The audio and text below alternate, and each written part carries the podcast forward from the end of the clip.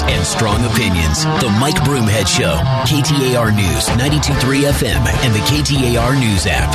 So the political landscape has changed in Arizona. We have a Democrat governor in Katie Hobbs. We have a the majority of Republicans stayed exactly the same in the state legislature, although it does look bit, a bit different with new faces. The spread, the difference is still the same. And trying to, uh, with new leadership, and the new leadership has got a challenge. The new leadership has got to try to keep their caucus together and unified. At the same time, they have to negotiate something reasonable with the governor because it is going to be different. And there's, and just so you know, the behind the scenes, there's a lot of times when a Republican-led legislature and a Republican-Democrat disagree on a lot of things. During the time that Governor Brewer was in office, she she's always been known as a staunch Republican, a, a very conservative Republican, but she had a lot of very difficult decisions to make as governor at a time when our economy was in the tank because of the collapse that we saw happen um during the uh, the crash of it to, oh, two thousand eight. So Governor Brewer, along with the legislature, had to do a lot of negotiating. It got very tense sometimes. So it isn't as if it's a walkover when you're in the same party. There is a big difference. So, but this time it gets it, it, there are very big philosophical differences between a Democrat governor and a Republican-led legislature. And with the small majority that they have, um, when it gets to a point of needing to get something done, you are going to have a lot of opinions. And how do you keep your policies and your caucus together and at the same time try to entice moderates from the other party or independents into your point of view? So we're not just – everything isn't just passed by a one-vote majority and then you get a veto like we did on the skinny budget from the governor. Uh, the governor, in vetoing this, and this is where I think – and I don't I don't know her very well. I've had a, a been had the pleasure of interviewing it a couple of times, but I don't know her that well.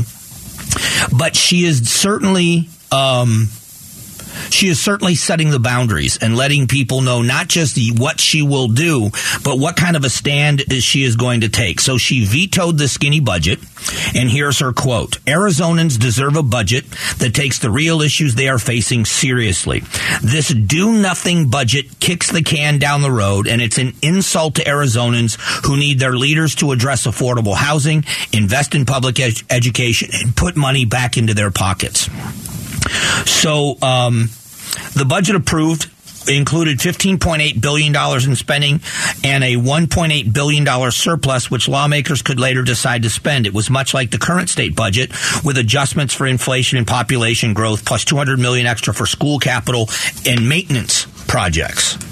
two hundred million dollars. Um, Hobbs in January proposed their own seventeen point one billion dollars spending plan that would leave about two hundred seventy-three million dollars surplus. Her budget would shift money to her preferred projects, like one hundred fifty million dollars deposit into a state fund that helps make uh, housing available. fifty million dollars to create a state child tax credit.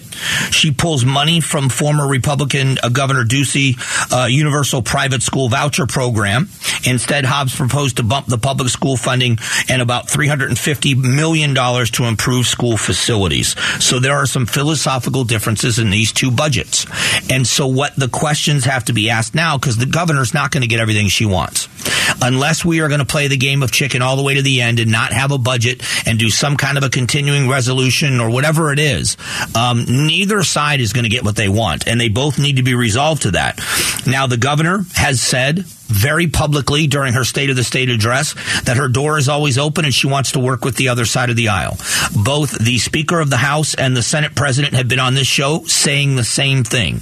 All of them saying we believe we have common ground where we can work. Well, there at some point, because I think what you do at the very beginning of something is you put your foot down. I think that the new head coach of the Arizona Cardinals is going to come in and he is going to give a my way or the highway speech. He is going to give whatever happened last year is over. And whatever it was you were doing last year, forget it. Um, when you go into the United States military, I don't know what it's like now, but when you go into the United States military uh, in days past, when you cross that threshold, and you've sworn in at MEPS and you get to wherever you're going to go for your basic training, life changes and you are, you are not the same person you were before, and they do not pull any punches. They start heavy, they break you down, and they make sure that they're building you back up in the way that they want you. That's how, that's how members of our military are built. And in any kind of leadership, there is a moment where the person in charge says, here's how we're going to do this. This This is not a democracy. This is a dictatorship.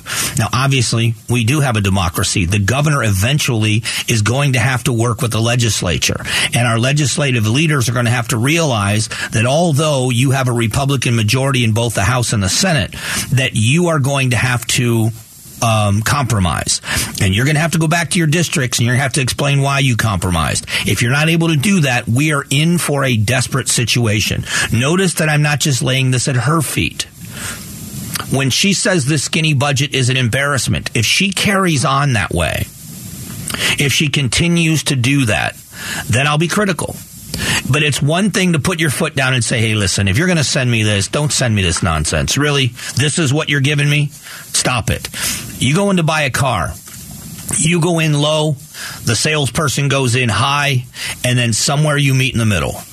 But if you're going in to buy a car and the salesperson isn't compromising, and the salesperson tells you over and over again how lucky you are um, that you're getting the deal they're offering, you'll walk out and go somewhere else. Legislators don't have that luxury. Legislators have got to negotiate with this governor's office. They've got to win where they can and concede where they need to.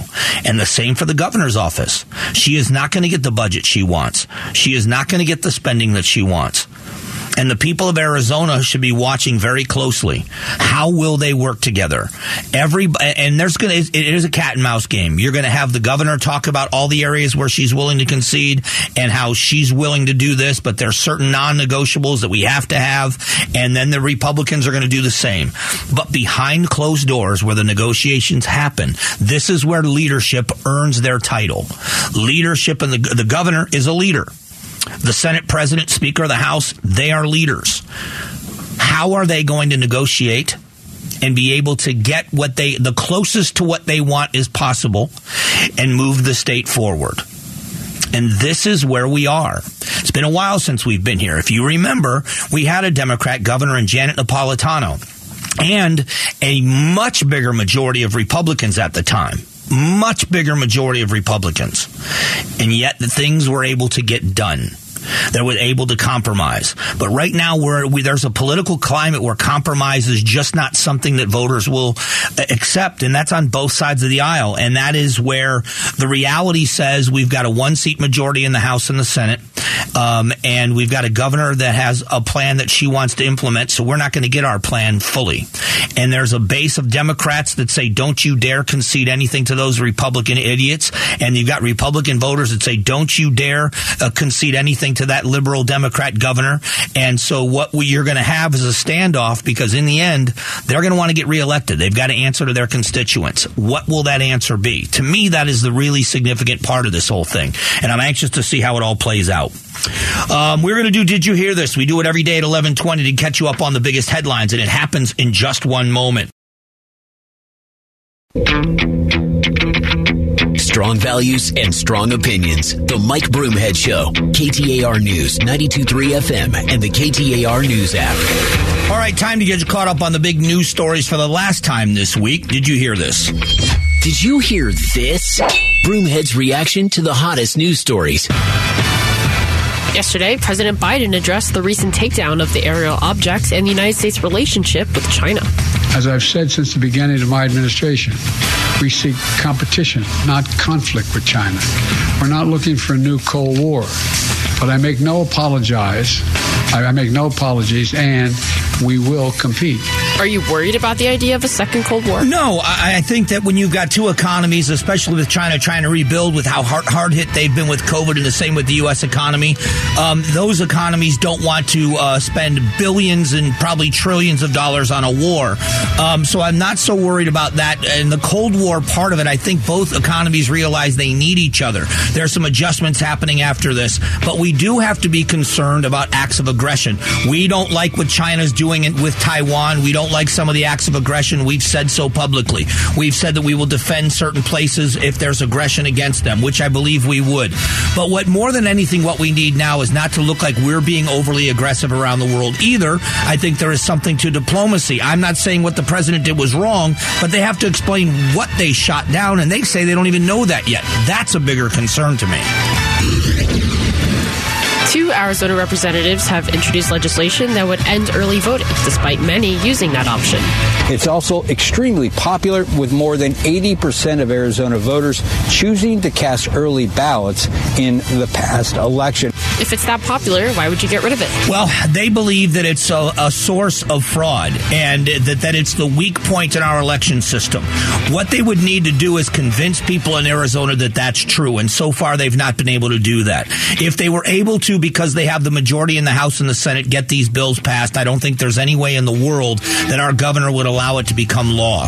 But if by some miracle they did, they would win a battle, and I think they would lose the war. If they believe that our election system is that flawed, they have to stop talking within their own circles, and they have to prove it to the voters in Arizona. And so far, courts have said it didn't happen. The audit didn't say that it happened. They are concerned about signatures. Explain what your concerns are. That's the only way you're going to win them over. And I don't think you're going to be able to win them over. And that's my bigger concern for them. You are listening to Did You Hear This? We do it every day at this time to get you caught up on the headlines. An appeals court has rejected former candidate for governor Carrie Lake's request to throw out election results. The appellate judge deciding that after reviewing the evidence that voters were able to cast their ballots and that votes were counted correctly. Should we move on from twenty twenty-two? Yeah, we should have moved on from twenty twenty, and I think that that's a big part of this. Um, uh, and let's give everybody every benefit of the doubt. A, a seasoned detective will tell you that one of the things that's frustrating for them is it's not what you know, it's what you can prove. So let's say that they were right. They can't prove it. They've been trying to prove it. They can't prove it. They've also proven that this this uh, message of election integrity and stolen elections is speaking to a smaller and smaller audience. The American people, in the end, the message, you want to speak to voters in a place where they want to listen.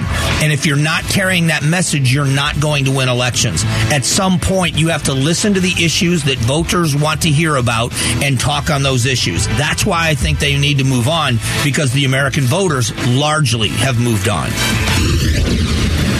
Representative Juan Ciscomani joined House Speaker Kevin McCarthy yesterday at the southern border and spoke to you about it today. And, and the, the message was clear that it's out of control. They've never seen it this bad.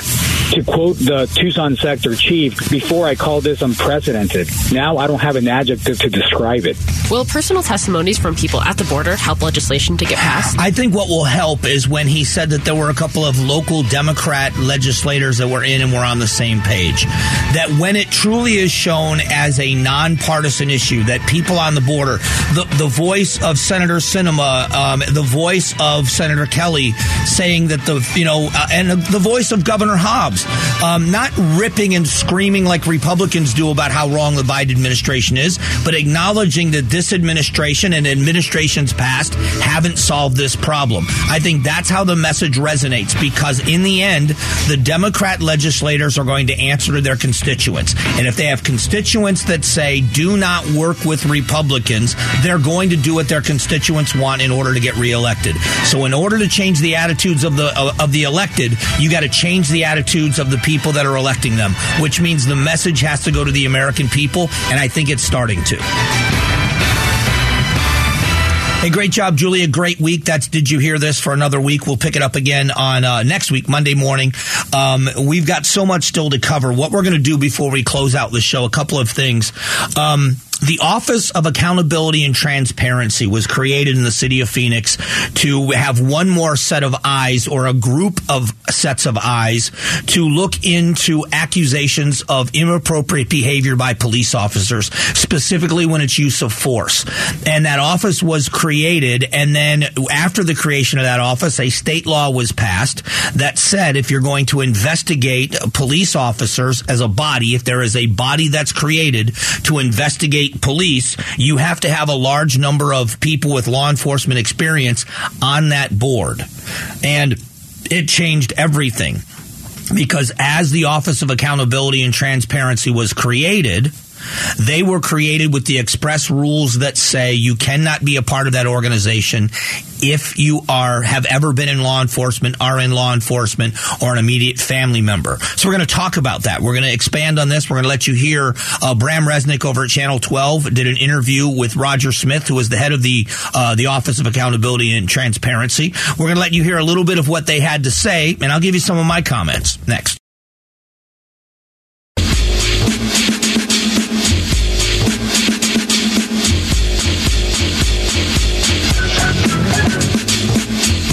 Strong values and strong opinions. The Mike Broomhead Show. K T A R News, ninety-two point three F M, and the K T A R News app. Hey, thanks for being here. There have been a lot of changes at the Phoenix Police Department. We had the retirement of Chief Jerry Williams, the introduction of the, for now at least, the interim Chief Sullivan, who I've had uh, some very good conversations with recently. I really, I really like talking with Chief Sullivan. He came into a situation where the Phoenix Police Department is under a D O J investigation, and they are cooperating. He was brought here because he has dealt with this before in some of his other assignments. I believe he's been in Louisville, he's been in Baltimore, and now he's here in the city of Phoenix. Um, so he walked into a situation, and he is doing his best to handle that. And I, they haven't said much because the D O J is still investigating. But um, there was also the creation, and I believe this to be in response to the loud noise of the defund the police movement, which has been debunked and pushed back on.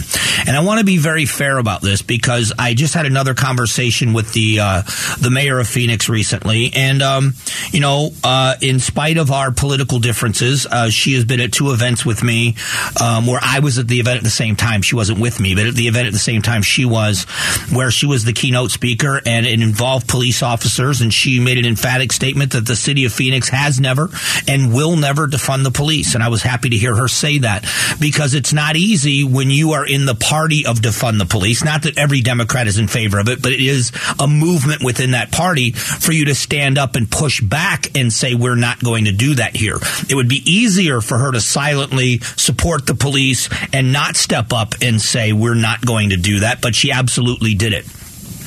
But there was the creation of the Office of uh, Accountability and Transparency, or O A T, as it's known. Um, the head of that office came from Cleveland, Ohio. His name is Roger Smith, and um, he sat down and, and talked with Bram Resnick. Now, Bram Resnick uh, is a reporter over at Channel twelve uh, at N B C, and you know he's been around this valley for a long time, is a well-respected reporter here in town, and uh, talked about this. And he, he was asked, Mister Smith was asked, what it was like to lose investigative powers. Losing that, you know, for a time or perhaps even permanently, losing that, yeah, that felt like a blow. Now, I don't know that they've lost investigative powers, but what they've done is there's been a rule change. I will tell you what the appearance is. And so here's, we're talking about appearances, whether you like it or not.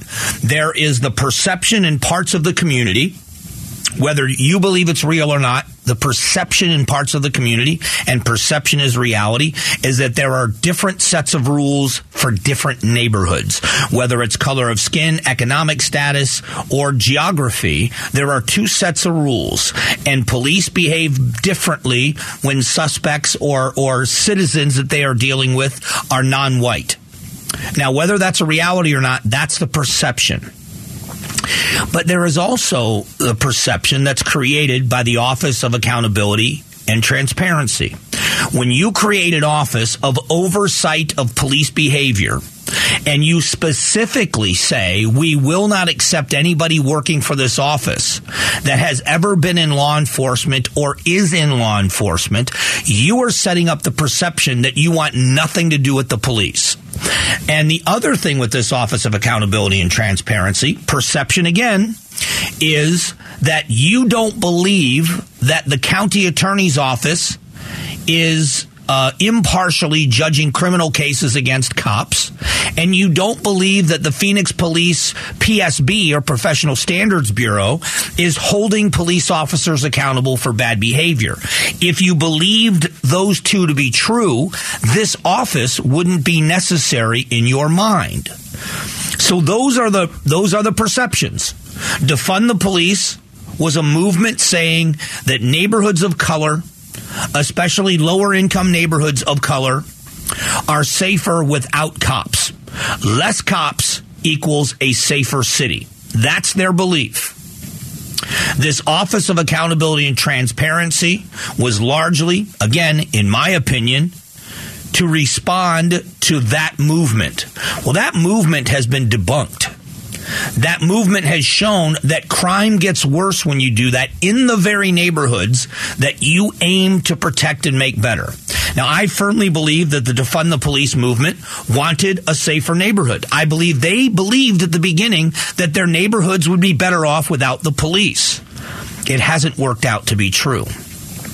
Cities across this country are facing huge crime waves because of it. I have um, a story. Let me find it. California violent crime has tripled as suspects walked free without bail, according to the reform study. The reform policies in L A County, uh, again, it, by a man that was the police chief in North, or I'm sorry, the district attorney in Northern California, and also was the former police chief in Mesa here, George Gascon. The policies of saying we are going to let people out on their own recognizance, we are not going to punish them, we're not going to keep them in jail, we're not going to make them pay bail, and we've seen crime skyrocket, especially violent crimes. Michigan State University, the shooter had been arrested on a felony for having a concealed weapon without a permit. The district attorney, because of her policy of racial inequality in some of the enforcement of these laws, and a part of her policy, dropped the charges against this guy in twenty nineteen. He should have been in prison, but instead he shot a bunch of people at Michigan State University. But that defund the police movement didn't work out. It didn't make these neighborhoods safer. So now this Office of Accountability and Transparency is not allowed to exist and investigate in an official capacity law enforcement behavior unless they have a quota of people with law enforcement experience on that board. And they don't. So now the rules of the office say you can't have cops in there. And the law says if you don't have cops, you can't officially investigate the police. So why can't you do these independent investigations? Within months after Roger Smith was hired to lead Phoenix's new Office of Accountability and Transparency, the Republican legislature thwarted the city's plans. Independent investigations of police conduct were banned. So independent, uh, how do you define independent? Now, they weren't necessarily asking, I don't believe, that it be people that are sitting on the Phoenix Police Department that are a part of this board. If you believe Phoenix cops are going to cover for Phoenix cops, you could have investigations done from anybody. We've got a lot of retired law enforcement here in, in the Valley. We've got people that have been retired from Arizona law enforcement and from all over the country. If you wanted people that had real life experience through an entire career, and you could do a background check on their career and make sure that they had a career that was at least, for the most part, free of any accusations or certainly any findings of misdeeds with uh, use of force, and have them say, okay, you've done it right for twenty-five years in whatever agency you worked for.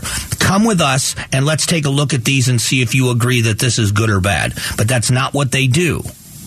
That's not what they do. Um, so uh, Bram Resnick asked about their budget. What is your budget? Phoenix's Office of Accountability and Transparency has a three million dollars a year budget. Roger Smith says you can expect to see the office putting out more information on what it's doing as more employees come on board. So what are they? When are we going to get the first report from them? Smith believes a monitor's report could prompt questions from the community that the police department needs to hear. But Smith can't say when the first monitoring report will be made public. He has to wait until the police complete their investigation. But as of right now, when they talked about what they're doing, when, uh, when Mister Mister Smith, who heads up this office, said as of right now, when they've made a request for any document, and they're also entitled to ask for body cam footage, when they asked to see things, they've not been denied at all. That's an important thing here. The police chief and Chief Sullivan and the command staff and everybody else complying with the Office of Accountability and Transparency. When they've asked to see something, they've gotten it. You got to at least give credit where credit's due. I had an interesting conversation with uh, Congressman Juan Ciscomani about his trip to the border. I want you to hear a little bit of it, and I'll encourage you to go and listen to the entire interview. But before we close it out, a little bit more of what he had to say. Next.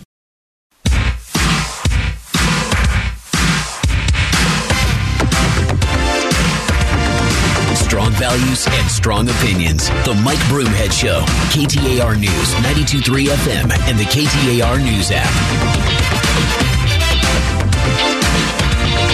Hey, thanks so much for being here. Happy Friday. We are moments away from our weekend. Hope you've got a great one planned. A very good conversation with Congressman Juan Ciscomani today. Very informative.